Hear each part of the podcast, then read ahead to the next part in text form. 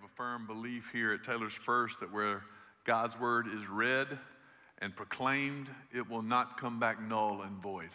For it tells us that. And so we're thankful for the Gideon's ministry, and we're, we're happy today to uh, partner with them. And some of our own members are a faithful part of the Gideons to get the word of God out anywhere they possibly can. They'll be in our welcome center there along with our ushers taking up the offering. They'll be there. And if you're happy to give some to them, we would love for you too to help spread the word of God. Turn with me, if you will, to Acts chapter 17. Acts chapter 17, we'll be looking starting in verse 16 and moving through the end of the chapter today. Acts chapter 17, verses 16 through 34. I want to commend to you this evening, 5 p.m., our service together.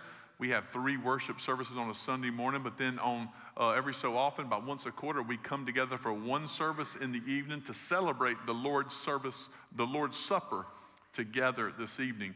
So we would love for you to come and be a part of that time together at 5 p.m. here in this space as we celebrate the Lord's Supper as a church body. Turning to Acts chapter 17. We have worked our way through this second missionary journey of Paul, and where Paul has gone, not everything has gone well. He's Philippians, uh, with Philippi, he's with the, uh, uh, having been beaten, preaching the gospel, and then thrown in prison. And then he moves on to Thessalonica, where again he has met with a mob who is coming after him for proclaiming the gospel. He moves on to Berea, having had to sneak out of Thessalonica. And in Berea, he finds some who, who examine the scriptures and study the scriptures, but quickly those from Thessalonica hear about him. And so they come there to Berea to stir up trouble again.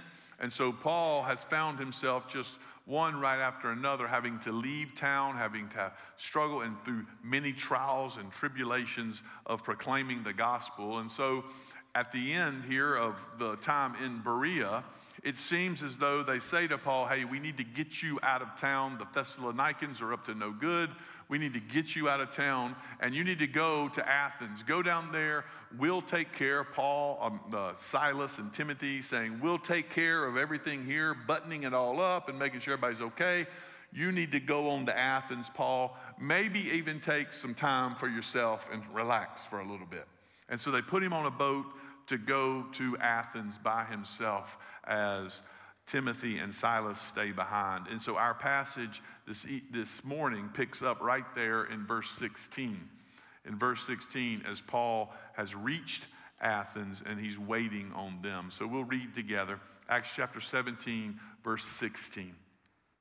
Luke writes, Now while Paul was waiting for them at Athens, his spirit was provoked within him as he saw that the city was full of idols. So he reasoned in the synagogue with the Jews and devout persons, and in the marketplace every day with those who happened to be there. Some of the Epicurean and Stoic philosophers also conversed with him, and some said, What does this babbler wish to say? Others said, He seems to be a preacher of foreign divinities because he was preaching Jesus and the resurrection. And they took him and brought him to the Areopagus, saying, May we know what this new teaching is that you are presenting. For you bring some strange things to our ears. We wish to know, therefore, what these things mean. Now, all the Athenians and the foreigners who lived there would spend their time in nothing except telling or hearing something new. So, Paul, standing in the midst of the Areopagus, said, Men of Athens, I perceive that in every way you are very religious. For as I passed along and observed the objects of your worship, I found also an altar with this inscription To the unknown God. What therefore you worship as unknown, this I proclaim to you. The God who made the world and everything in it, being Lord of heaven and earth, does not live in temples made by man, nor is he served by human hands as though he needed anything, since he himself gives to all mankind life and breath and everything. And he made from one man every nation of mankind to live on all the face of the earth, having determined allotted periods and the boundaries of their dwelling place, that they should seek God and perhaps feel their way toward him and find him. Yet he's actually not far from each one of us. For in him we live and move and have our being. Even some of your own poets have said, For we are indeed his offspring. Being then God's offspring, we ought not to think that the divine being is like gold or silver or stone, an image formed by the art and imagination of man. The times of ignorance God overlooked, but now he commands all people everywhere to repent because he's fixed a day on which he will judge the world in righteousness by a man whom he has appointed, and of this he has given assurance to all by raising him from the dead. Now, when they heard of the resurrection of the dead, some mocked, but others said, We'll hear you again about this. So Paul went out from their midst.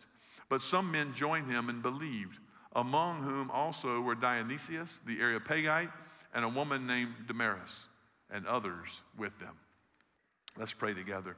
Father, we're thankful for your word today. We're thankful, God, as we gather together and able to sing together with our students leading us, that, that we can praise you, that you have invited us in to worship you. And so, God, today we recognize that we are completely, utterly dependent upon you. And so, God, move in our midst even now. Send your spirit through your word to, to change our hearts and our lives. Help us to build our life upon you, Lord, upon your truth, for your glory. We ask all of these things in Jesus' name. Amen.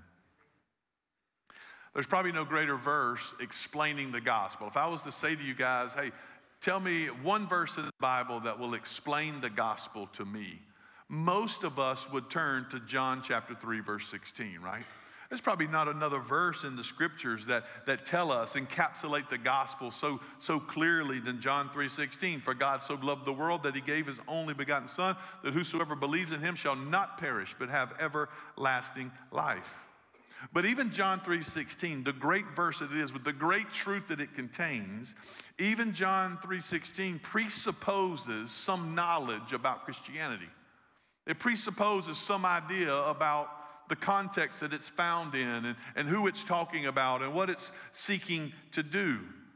If you were just to take John 3:16 and, and state it in a place that has no idea about the scriptures, they've never heard of the prophets, they've never heard of, of Moses, they've never heard of the writings or the Psalms, they've never even heard of, of the New Testament. If you were just to take that into a place like that, Maybe a place like much of our world that has many gods, polytheism and other things. If you were to take John 3:16 and just say it into that culture or that context, then they could have some serious questions like which God are you talking about? Or, or what do you mean by his son? And how did that come about? And, and what does eternal life and perish mean? Are those two things are, are different in different contexts in different places? And so, in other words, just to drop John 3:16 into a place that has no context for it may not be the most, most helpful thing to do. There are some times when we have to go all the way back to the beginning.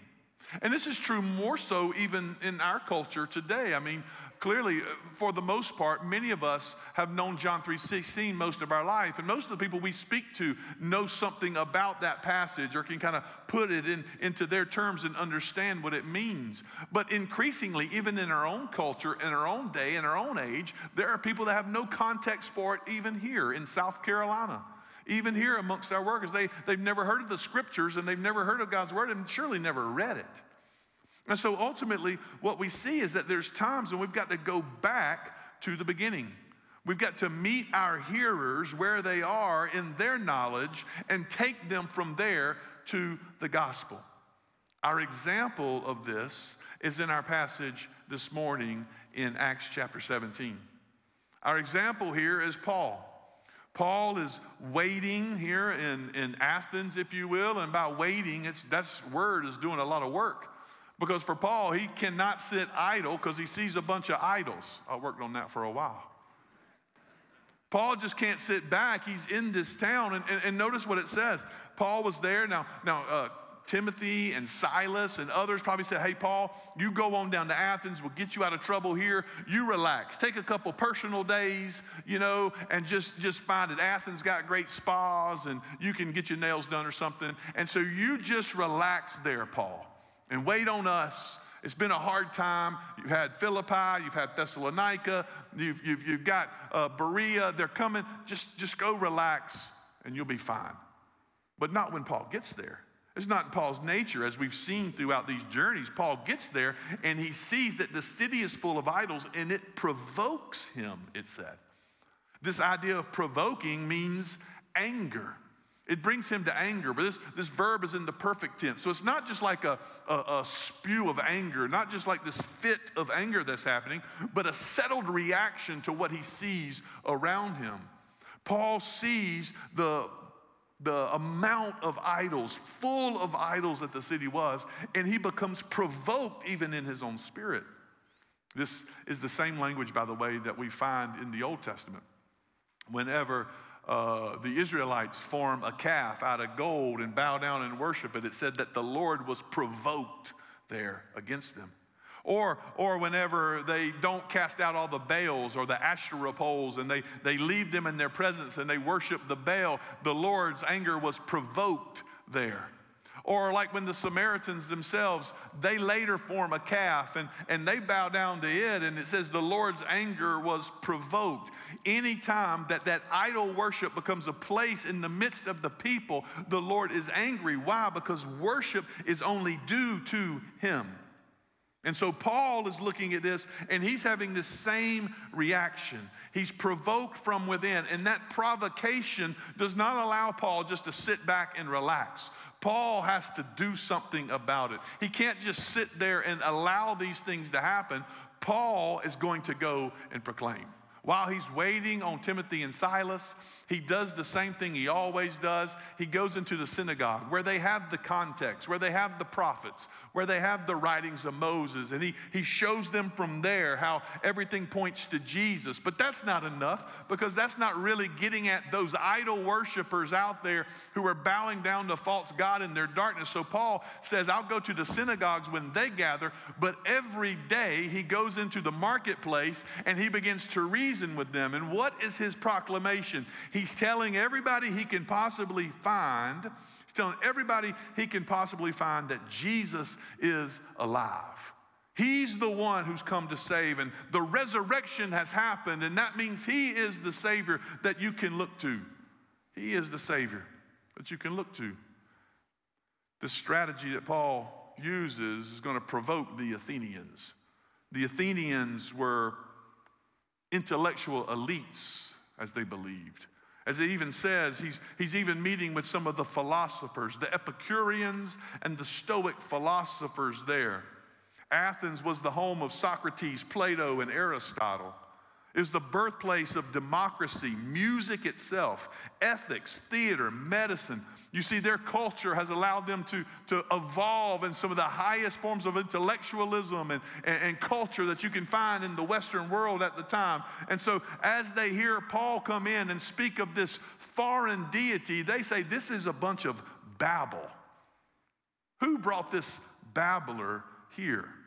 It mentions the Epicureans a large group there in Athens. They, they believed that even if the gods existed, then they were removed and, and had no contact with, with, with the world. In fact, uh, they basically would have spun it in order and stepped away from it, being completely transient away from it, transcendent away from it. The Epicureans lived by chance, they simply enjoyed pleasure. They enjoyed life and lived by chance and just easy come, easy go for the Epicureans. Surely, if they believed that there was a God like, like Paul was proclaiming, then it would mean something different for their lifestyle. I know what an Epicurean was at a young age. For my, my grandfather's favorite restaurant on Main Street in Columbia, South Carolina, was the Elite Epicurean. You ever heard of that? I loved it because that's where Joe Pinner went to eat lunch every week. He was Mr. Knozit, so I don't know if y'all know that about Columbia. Ultimately, we can see that that elitism, that idea, was one that, that we all look to and, and, and even bleeds in, and I'll get to that in a minute. But you don't have the Epicureans, you also have the Stoics. The Stoics here were different than the Epicureans. They weren't living by chance. They were, they were more believing in reason. Reason was hard. It was, it was everything happened by, by a, a specific purpose, and that ultimately it was all fatal. They were fatalists in their life. The universe was fixed. There was no chance. Everything is determined, and it's all going down. So they endured whatever pain, they endured whatever heartache. The Stoics believed in reason above all other things. So no wonder they saw Paul as a babbler. Jesus and the resurrection would mean nonsense to them. would change their very views of life and their very philosophies. And, and before we go much further, let me take just simply a moment here because this Greek philosophy is not too far removed from today. In fact, there's, there's phrases that come in, even to the church sometimes, that have their basis not in Scripture, but in Greek philosophy itself. I'll give you just a few. One phrase like let go and let God. The roots of this phrase are not found in Scripture at all. The roots of this phrase are found in Greek philosophy, not the Word of God. Like the Epicureans who seek to have people just kind of float along in life and enjoy it as it is, ignore the physical world, just trust, trust in whatever God you want to believe in, and let everything get to chance. Let go and let God. The root of that is not found in God's Word, but in Greek philosophy or in the wickedness of the prosperity gospel that is oftentimes often, which is no gospel at all. They say things like, name it and claim it. This phrase is not found in scripture either. It's the idea that we could we can just kind of speak our own reality into existence. Many of them believe this. You could you could believe something positively enough that you could make it come about, that you could make it happen. You could speak your own reality into existence. This is Greek philosophy, not scripture or the idea of fatalism. The Stoics believed in fatalism. Whatever will be, will be. That is not a phrase that we utter uh, in understanding God's word. God indeed has orchestrated all things. He is sovereign. The word of God teaches us that. But God's sovereignty does not diminish our responsibility that we have. God works, God moves, and God brings his plan to completion through the prayers of his people and their faithful obedience. And so for us, we don't just simply believe what will be, will be. We believe our actions do matter. What we pray does matter. God not only has ordained the ends, but He's also ordained the means, prayer, good works, good deeds, that these things do matter to bring about the good purposes of God even in there. It's not whatever will be, will be. Just as it's not let go and let God. It's just as it's not name it and claim it. We stand as a people under God's authority and His word, and that's what defines us. So surely that's exactly why they looked at Paul and said, What is this babbler saying? Because many of them will do that same thing today to us. When we offer the gospel to someone, when we offer to there, that doesn't fit with the philosophies they've heard from the world and it doesn't fit from the ideas that they've heard from others. And so, so for them, it may just seem as babble, just nonsense. Many today are steeped in such notions. And when they truly hear the gospel, they treat it as babble. But that doesn't stop Paul. And it must not stop us, right? In fact, Paul continues every day to proclaim the good news because what Paul knows is this is not babble at all. This is the hope that can transform lives through the good news of Jesus Christ. And Paul keeps proclaiming it because what he sees as those idols in his city are darkness. And the only thing that can overcome darkness is the light, the light of the gospel of the glory of God in the face of Jesus Christ. So Paul proclaims the light. And it's not, should not be surprising that the darkness is seeking to snuff out the light, but it can't. And so Paul continues to preach, to proclaim, enough so that those Epicureans and Stoics say to him, Hey, you come with us. We're going to take you to the Areopagus. Pagus means hill. Ares was the Greek equivalent for Mars, if you will. So God, the god Ares, Mars.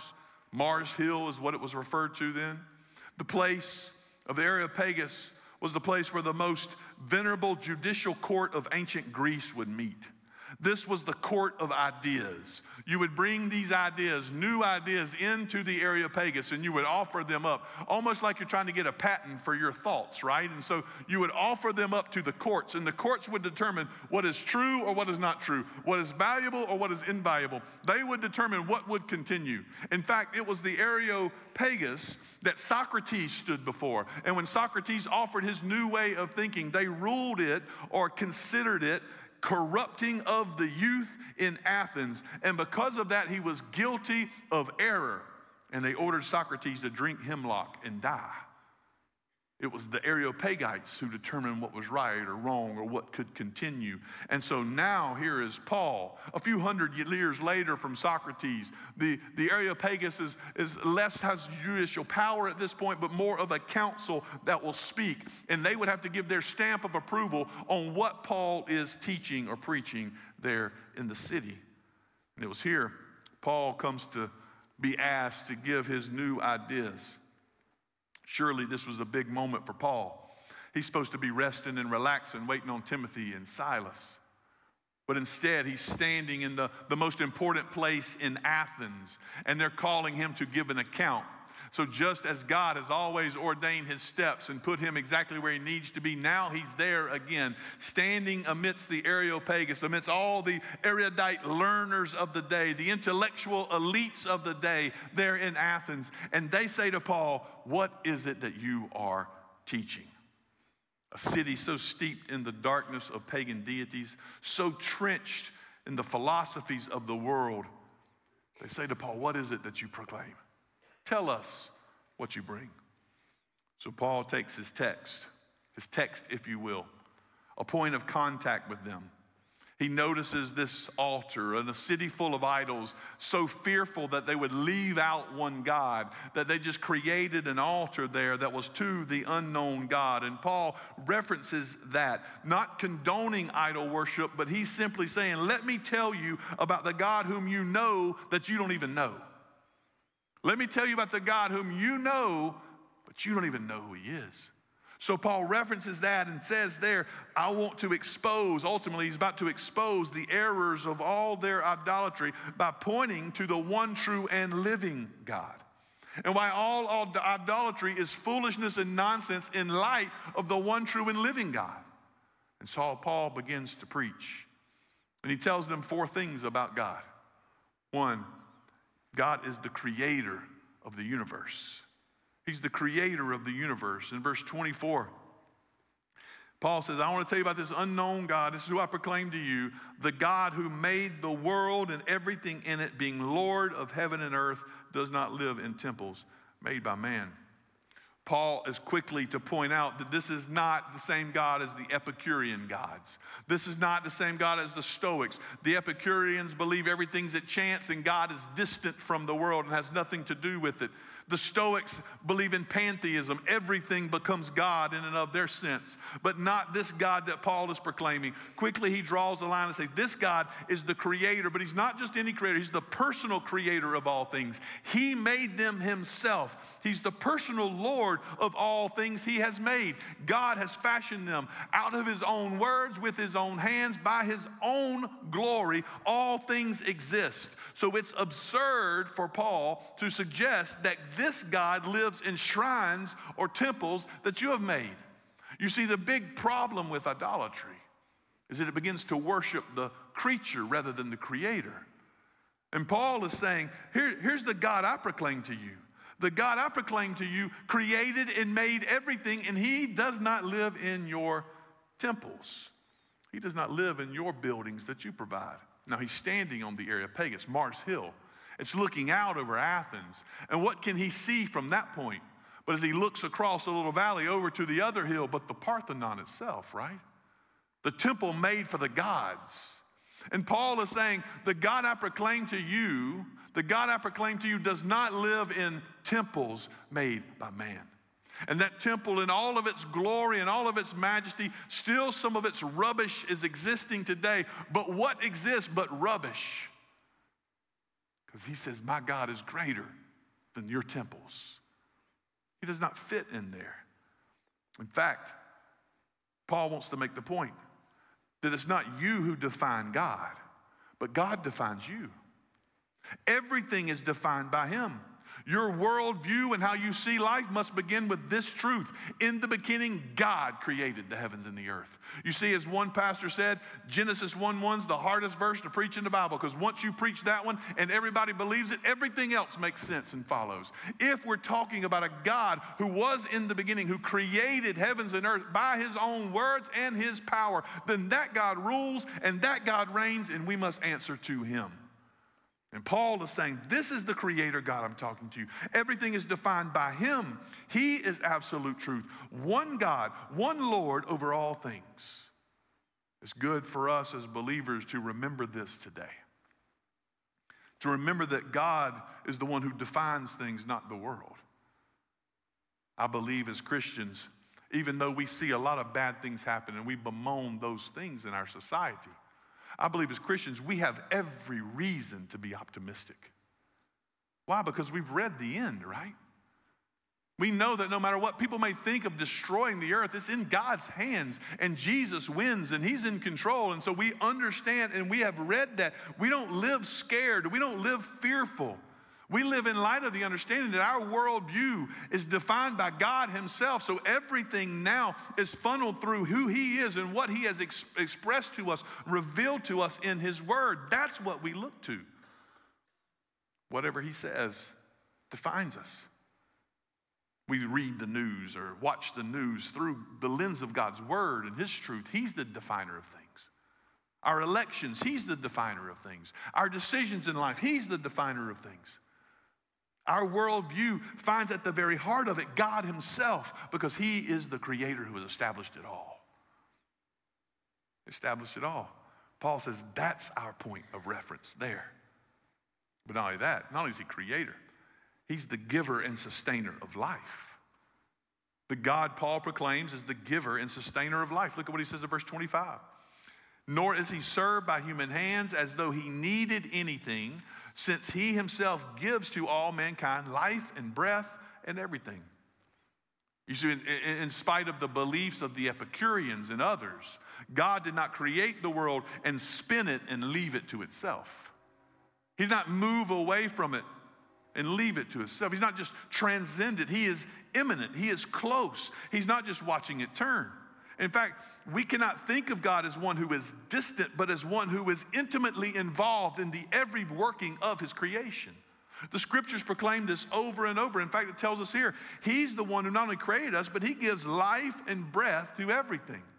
It is God who gives life and breath to everything. I've said many times that every time our heart beats is a gift from God.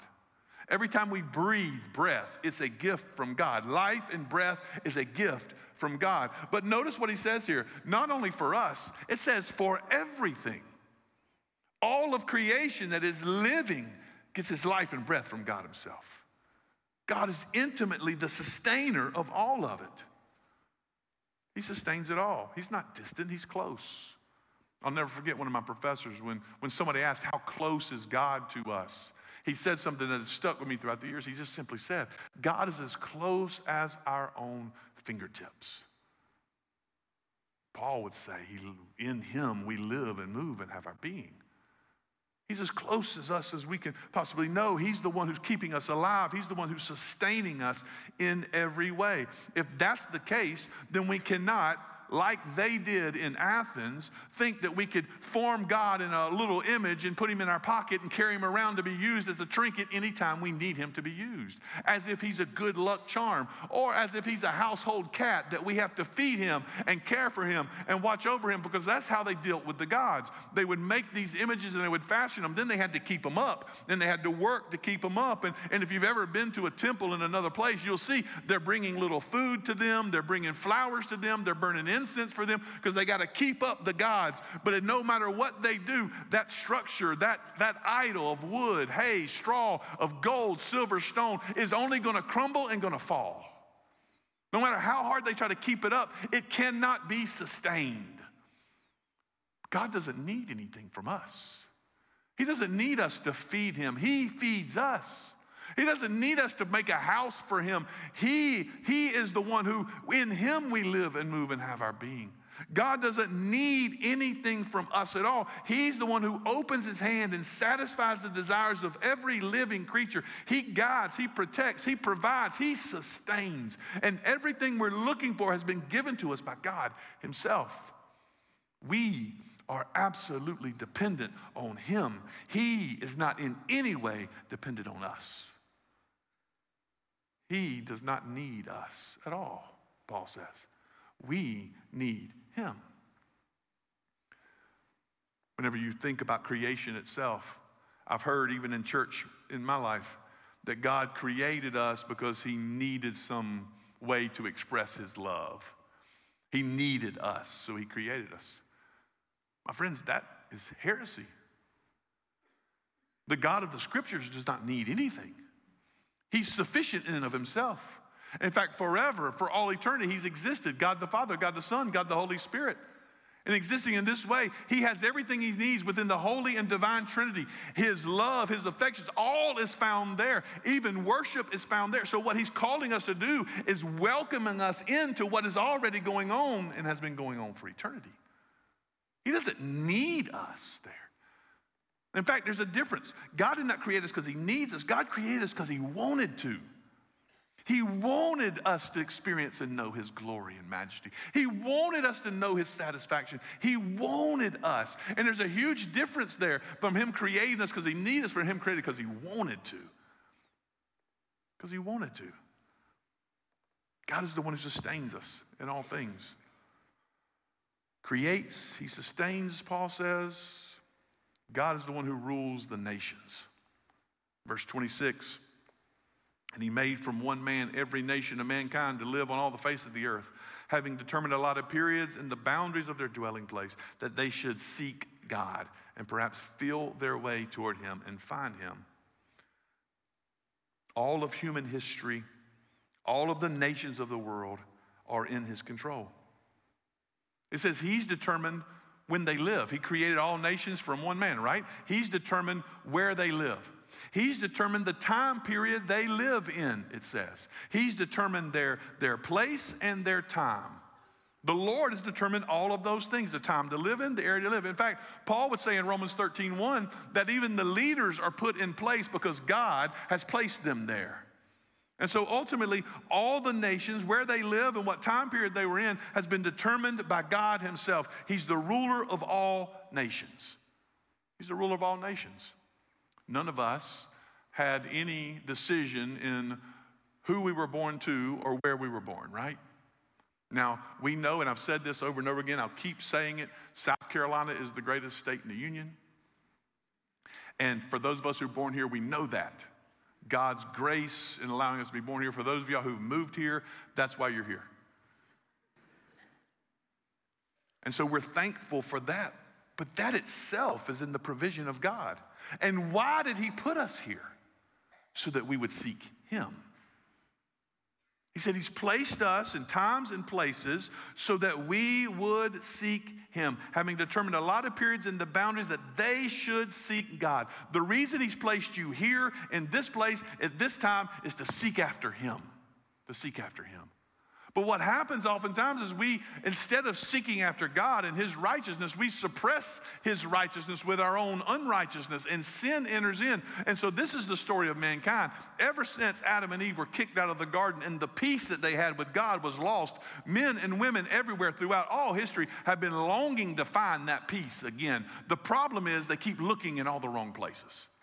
They look in the stars, they look at the mountains, they look here, they look there, they try to find the peace that, that they've lost in, in, in anything in creation. They make and fashion idols. It even says gold, silver, stone, bow down, thinking that will satisfy them. That will find the peace they're looking for. And none of it can provide it. They're not looking where the only to the only one who can truly provide the peace that they long for, God Himself. And what Paul is saying is He has determined the periods that you live so that you could find Him you can find Him. You keep feeling your way around trying to get back, but He's the only one that can satisfy you. He's the only one who can bring this life and sustain you. That you should seek Him. But they don't because of sin. They go to false worship and they bow down to idols because they keep suppressing the truth in their unrighteousness, Paul says in Romans 1. It's what you desire, right? But you don't turn to Him you turn to all the places that can't give you what you long for. He's the one that satisfies. And you look for satisfaction in every other place. And what we find over and over again, if you're honest with yourself and you're looking for satisfaction apart from God, you may find it for a moment, but it's fleeting, right? It's here this morning and gone this afternoon. We're talking about a, a satisfaction that sustains us for eternity. Paul says, That's the one. This God who I proclaim is the one who, who created you, who sustains you, who rules over you. And if you don't turn to him, there's coming a day when he will judge you. It says in verse 29, being God's offspring, we ought not to think that the divine being is like gold or silver or stone, an image formed by the art and imagination of man. We don't worship the creature, we worship the creator. The times of ignorance God has overlooked, but now he commands all people everywhere to repent because he's fixed a day on which he will judge the world in righteousness by a man whom he has appointed. And of this he has given assurance to all by raising him from the dead. Every person, Paul says, will have to stand before God. Everyone. Not just the Jews, but the Gentiles also. Everyone will have to stand before this one who created all things who sustains, who rules. Everyone will stand before him as judge. And here's Paul standing in the Areopagus, and they're ruling whether or not what he says is true and whether or not they're going to allow it. And Paul, as he's standing there, just like Peter standing before the, the Sanhedrin after they ruled that Jesus should be killed, Paul is standing there saying, You guys can make whatever ruling you want to make. What I proclaim to you is a God who is alive, who rules and he reigns. You're the ones who'll be judged not me. You're the ones who will, be, have to, who have to answer for what you believe, not me. You're the ones who have to deal with what you do with what I proclaim to you today, not me. Paul here says that judgment is coming. This judgment will be universal. Everyone will have to stand before him. No one will escape this judgment. This judgment will be righteous because God is righteous. And so he'll give what everyone just deserves. And this judgment is definite. There is a day that has been set for this judgment to take place. Everyone will have to give an answer. God will give everyone exactly what they deserve by the choices they make. And there's a day coming when that's going to have to be faced. Paul says, repent. Turn from your search. Turn from your search in all these other places that cannot provide you. Turn from your idol worship. Turn from this. Worship the one creator God. Worship the one who can sustain you and who does sustain you. Worship the one who rules and worship the one who has provided for you an answer. Because every sin will be dealt with. Not one will be swept under the rug. It will either be dealt with by you and your rejection of the one true and living God, or it has been dealt with by the man whom he has appointed, Christ Jesus the Lord, who died in your place, took your sins, and rose again on the third day. You see, not one sin will be left unpunished, but all will be dealt with. And Christ Jesus has either dealt with your sins or you will have to deal with them yourself. So turn to Christ. For God is the creator, who I proclaim, He's the sustainer. Paul says, The one I proclaim is the ruler and the judge. And for God so loved the world that He gave His only Son, that whoever believes in Him shall not perish but have everlasting life. You see, it's different now in that context, right? Now you understand who this God is and why it's important we respond to Him. Now you understand the desperation we're in that we will face judgment to Him, and the only solution we have is Christ Jesus, the Son whom He has provided. Paul says, Today, now, turn to Him, for He's the one true and living God. And your idols are worthless. He's the Creator the sustainer, the ruler, and the judge. And he has provided a Savior. Surely it doesn't tell us everything he says here. Like before, Luke gives a, a summary of Paul's preaching. Well, it does tell us a little bit earlier here in this passage that what he proclaims was Jesus and the resurrection. And it says, Now when they heard the resurrection, surely the resurrection, come on, we are elites intellectually. You're going to tell us somebody rose again. Many mocked. Many mocked and rejected. Some said, I'll, I'll listen to you again. You can come back. But others believed. No matter what. Anytime the gospel's proclaimed, it demands a response. What's your response today? Do you believe Paul's message? There's one true and living God who's created all things, sustains all things, rules over all things, and will judge. And he has provided a way out that we can find in Christ Jesus, who died for us and rose again. If you trust in him, the judgment is freedom, no condemnation. Do you believe that? What is your response to the gospel? Do you build your life upon the reality of a creator who rules and reigns? Let's pray together. Father, thank you for your word is good. Thank you, God, for Christ. Help us, Father, to build our life upon our Savior, Jesus our Lord. May no one here today still, Father, be dependent upon themselves or, or looking at the philosophies of this world as if they can save them. May everyone here today recognize that there is one God, one Savior, His Son, Jesus Christ and Father, that you rule and you reign and you satisfy. Father, thank you. Thank you for your word. Turn hearts towards you even now. May they respond as your gospel demands a response. I close by reading. Before we sing Psalm 145. The Lord upholds all who are falling and raises up all who are bowed down. The eyes of all look to you, and you give them food in their due season. You open your hand and you satisfy the desire of every living thing. The Lord is righteous in all his ways and kind in all his works. The Lord is near, near to all who call on him, to all who call on him in truth.